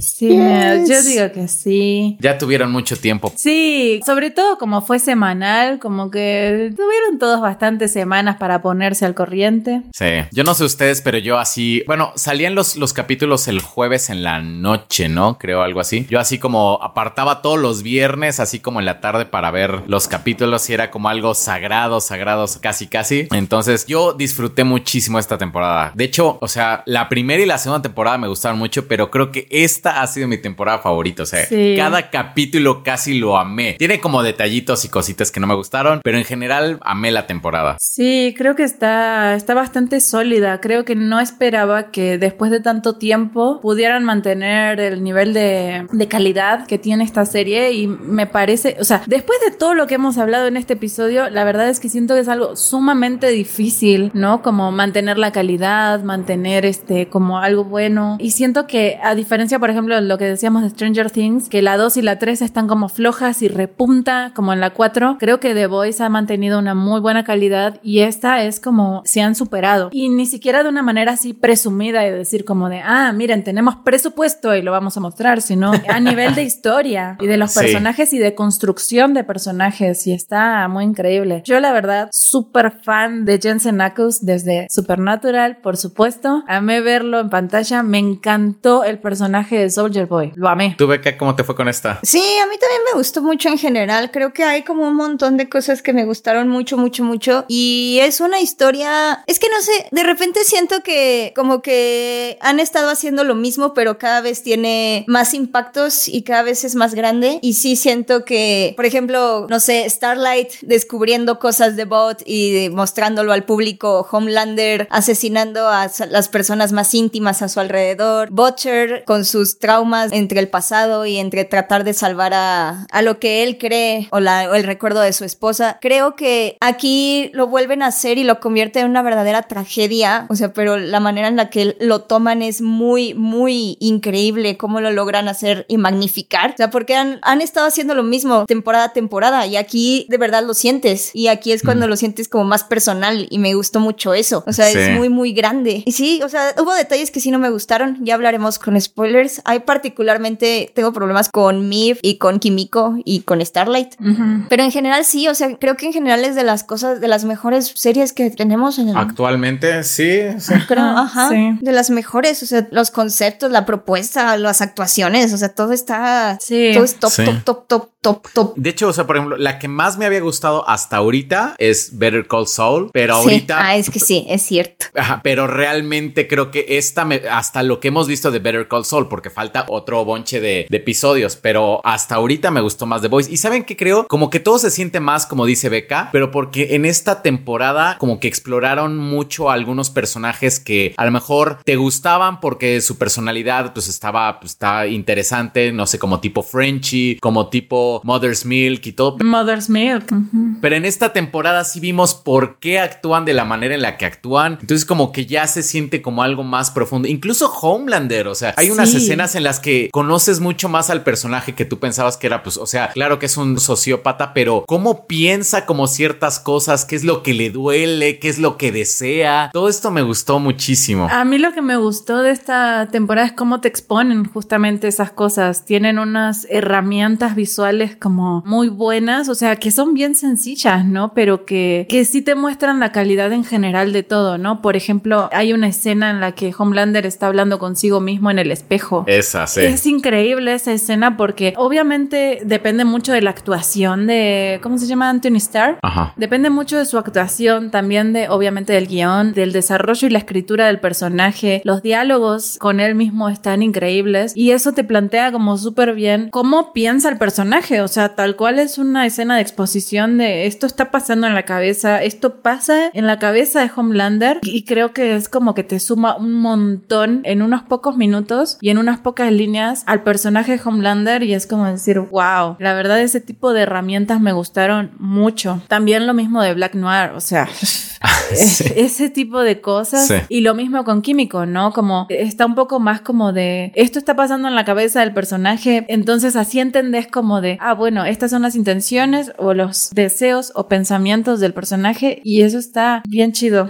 Fíjate que, o sea, ya que mencionas a Kimiko, creo que me pasa como algo que a lo mejor le pasó a, a Becca, que Kimiko fue del personaje como en el que esta temporada no hice como tanto click, porque como que tiene esta, estas secuencias que están chidas como de los musicales y todo, pero llega como una conclusión como muy simplona, es como, es que lo que importa aquí es quién eres tú en el interior, pero no sé, como que se me hizo un poco simplona en comparación con todo lo demás, ¿no? Como que sí fue como, ah, uh-huh, estuvo, uh-huh. estuvo flojito, eso fue lo que me pasó a mí con Kimiko. Fíjense que a mí, bueno, lo que dices, Clara, es muy cierto, o sea, aparte de lo interesante de esta serie es el diseño de producción y las escenas que tiene Black Noir en cómo te presenta su historia a través de personajes animados, está bien chida y eso está bien cool. O sea, me gusta mucho cómo todo lo transformaron en una tragedia shakespeariana, así haciendo a Homelander como, es que yo lo que quiero es ser amado, es ser aceptado, tener una familia, ¿no? Y ustedes nunca lo van a hacer. O sea, está muy padre, la verdad es que me gusta mucho. Me encanta, me encanta. A mí, fíjate que con Kimiko lo que me pasó sí fue un poco así, o sea, siento que en general ella también, o sea, me gusta un poco cómo exploraron el tema de la agencia y de la decisión sobre su cuerpo, o sea, cómo decide ella qué es lo que quiere, si tener o no el Compound B, pero de repente como que siento que con ella es como, ah, sí, es que lo que importa es para qué usas tus poderes y si lo haces para salvar a otros, está bien. Y siento, por ejemplo, que también Starlight también cada vez tiene como esta conclusión más simplista como de, no, es que no pelear es también una forma de hacer revolución. Sí, sí. Y ya no me voy a meter en las cosas. Y Miv, o sea, también la siento como muy... O sea, siento que pasó la mitad de la temporada... No, pasó tres cuartas partes de la temporada encerrada, así como de, ojo, joro, no, yo te tengo aquí encerrada, Miv. No, ¿cómo es? Que qué buena frase, pero no, no. Te estoy manteniendo viva. I'm keeping you alive. Ajá. Eso, o sea, es como, qué buena frase, pero de repente como que su final que es como de, oh, sí, y ahora ya no soy una viejilla que se queja indiferente. Tú me has hecho ver la luz. Ahora me iré con mi novia en el ocaso. Entre eso y que realmente son Kimiko y Miv las receptoras de como la violencia más gruesome, o sea, la violencia más cruenta, sí, más... cruel, visceral. Ajá, exacto, como más cruel, mientras que con Homelander y las peleas con Soldier Boy son más épicas y como más, como de, oh, que se vea muy bien los personajes. Ah, ok, no, sí. Incluso Butcher cuando empieza a tener sus superpoderes, que es como de, oh, no, es que esto es una maldición y yo odio esto, pero la primera escena donde salen sus poderes es como genial, es épica, y a partir de ahí se volvió como un mesías súper empático y como de, oh, sí, te entiendo, Frenchie, oh, Mother's Milk, yo también te entiendo, tranquilo, no puedes guiarte por la venganza. O sea, eso como que no me gustó y fue como de, mmm, pero todo lo demás me encantó. Que la verdad es que la escena, o sea, de Maeve contra Homelander fue una chulada, a mí me encantó. Sí, qué buena. Una pelea increíble.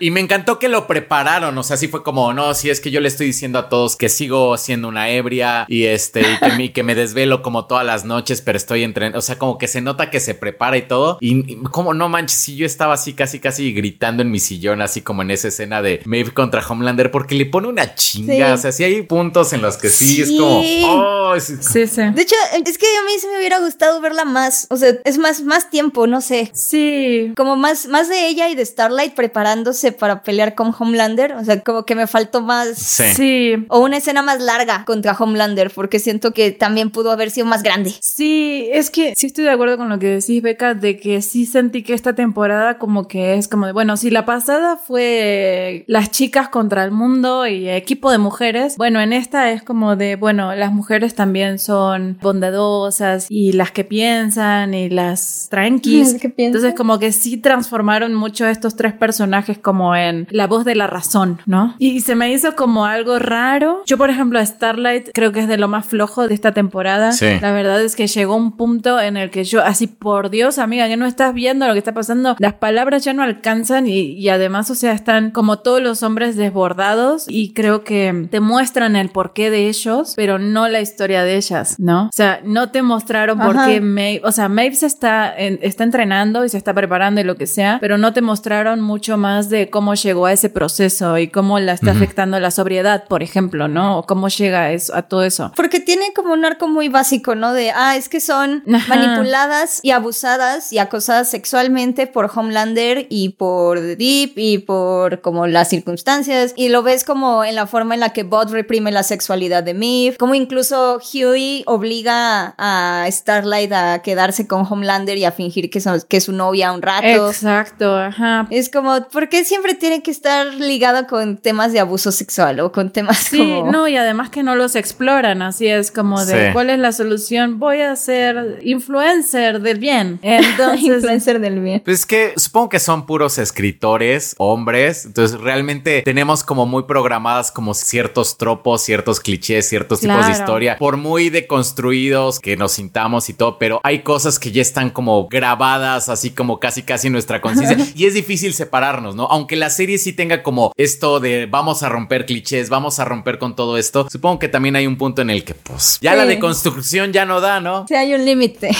Exacto, pero sí sentí que en esta temporada es como de, o sea, lo de Químico en su cabeza, que todo es como un musical y de repente descubrió el amor y sintió cosas y, ah, todos a bailar y así. A mí sí se me hizo bien cliché, así como de, ok, es una sádica, pero después se da cuenta de que, ah, bueno, mata gente y es bien sádica porque quiere y porque eso es lo que sabe y porque así se manifiesta. Y es como de, she's okay. a maniac on the floor. Ajá. She's a maniac.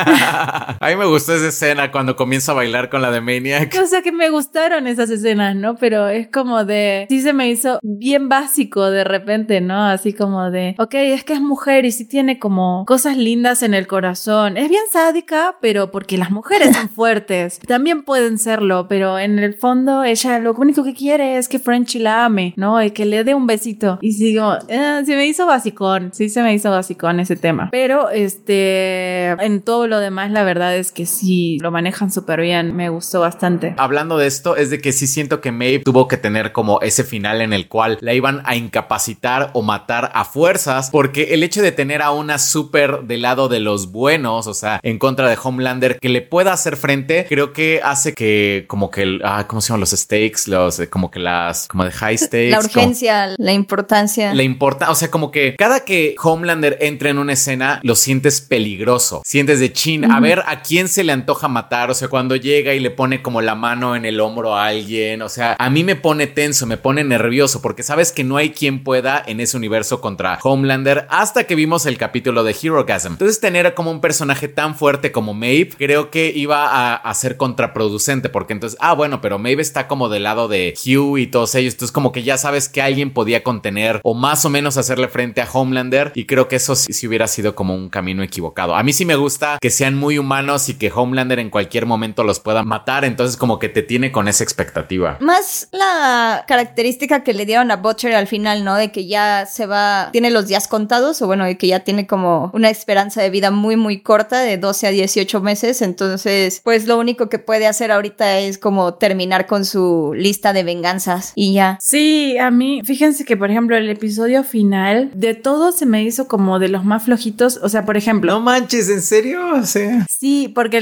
miren, les voy a decir porque sentí que el tema como del caos en todo el final, como de, ok, me viniste preparando toda la temporada para que tengamos una gran pelea entre Soldier Boy y Homelander, y esa pelea no existe, y de repente es como de, ah, niño en el camino, y todos se van contra Soldier Boy, y entiendo que teníamos dos equipos distintos, pero también el tema como de que, o sea, Homelander recibe una putiza por parte de Maeve, pero es la única que está peleando contra él, y todo el mundo pierde como el horizonte, y ahora se van contra Soldier Boy y lo vuelven a, a encerrar, y, y no sé, se me hizo como raro, y creo que de acá en adelante lo único que puede pasar es, a mí me gustaría que no lo hagan, pero es muy probable que la solución sea que a Butcher le pongan el, ¿cómo se llama? el, el liquidito azul, el permanente, el Compound B. Ajá. Y entonces ahora lo tengamos con poderes de forma permanente, y eso es lo que lo reviva, ¿no? Yo siento que no lo van a revivir, ¿eh? O sea, yo siento que ya sí, va. Sí, a mí me gusta. Espero realmente que no, pero bueno, a ver qué pasa. Lo que me pareció muy interesante en toda la temporada y que siento que tienen que explorar mucho más en la siguiente es lo de lo de esta Victoria, la explotacabezas. Wow, me encantó como toda esa historia cuando Hughie los descubre así y el pánico que siente, y era como de, es mi amiga y no sé qué. Y encima que ahora es aliada de Homelander, creo que eso dejó así como algo planteado así bien cabrón que quiero ver, quiero ver eso. Y aparte hay algo con la hija, ¿no? Ajá. Que inyectó a su hija con el Compound B y no se ha visto qué sucedió. O sea, sí dejaron como varios hilos como muy selectos como ahí al aire. Exacto. Por ejemplo, lo de la hija, Stan Edgar ya no lo vimos. O sea, desde que, que yo siento que Stan Edgar en la próxima temporada seguramente va a hacer algo o, o sea, seguramente va a regresar. Yo siento que la serie a lo mejor da para otras dos temporadas. O sea, ya en la que sigue ya hay comenzar a cerrar y, o sea, una... Sí. O sea, no creo que vayan a cerrar con la próxima, pero ya si Butcher ya está está como en esto de, bueno, ya me voy a morir. Creo que las siguientes dos temporadas, que ya sean ya las últimas. Uh-huh, uh-huh. Sí, yo le daría una temporada más, aunque tal vez, o oh, tal vez tienes más razón tú y le vayan a dar dos, porque viene el spin-off de los superhéroes jóvenes que ah, van sí. a estar en la high school, que de hecho ya la empezaron a mencionar y ya Eric Kripke ya dijo que va a tener como unas ramificaciones tipo M C U, tipo Kevin Feige, uh-huh. de que tal vez no tienen como nexos, digamos, directos con las historias que están ocurriendo, pero que sí va a haber como referencias o que sí van a estar situadas en el mismo universo o en el mismo momento y tal. Entonces por ahí vamos a ver como más detalles, así sí. que yo no creo que termine. Yo creo que tal vez podrían hacer como un arco donde Huey hereda como el liderazgo de, de los muchachos y que esa sea como la última temporada, pensando de que tal vez sí tienen que matar a Butcher esta temporada, o sea, la siguiente pues, porque ya aquí ya sentí un poquito reiterativo su arco argumental y más como que su pelea con Homelander. Sí. Ya la sentí un poquito repetitiva, como, ok, ya he entendido el, el desarrollo del niño también, o sea, me interesa saber qué pasa con el niño, qué decide él, con quién decide quedarse al final, pero ya no la pueden alargar mucho más, o sea, uh-huh. cl- claramente ya o supera la venganza, claramente no la puede superar también. Sí, o se muere, sí, sí.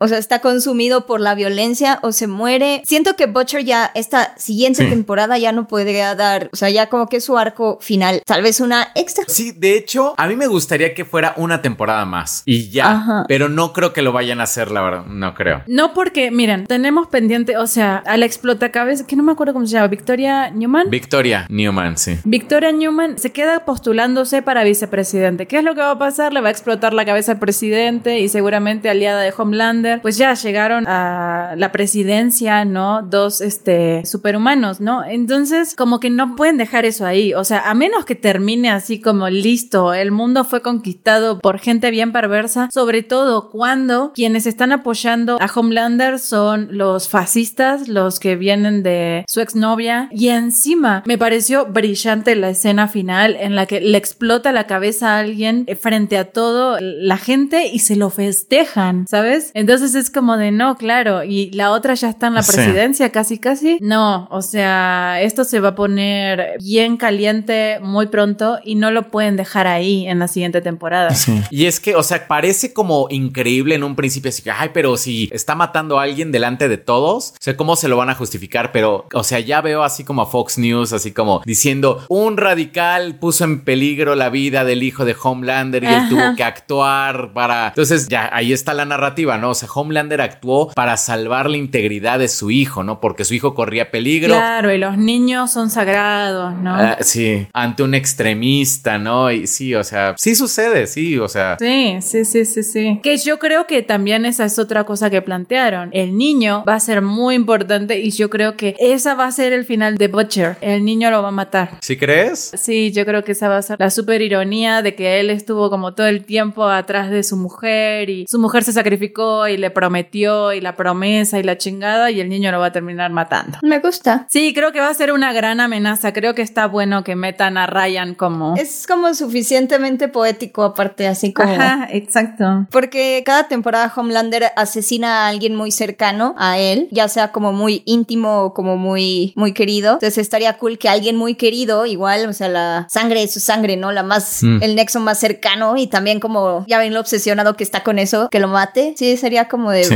ah, tendría su final poético, pero yo siento... Tiene sentido, pero es algo predecible. Ajá, sí. Yo siento que tendrían que darle a Homelander un final todavía más feo, o sea, porque siento que sí le están también como glorificando un poquito y de repente como que sí veo a mucha gente muy fan de Homelander y es como de, no amigos, ese no es el punto. Es que justamente era lo que estaba viendo, que muchas personas como que apenas se acaban de dar cuenta que Homelander es el villano.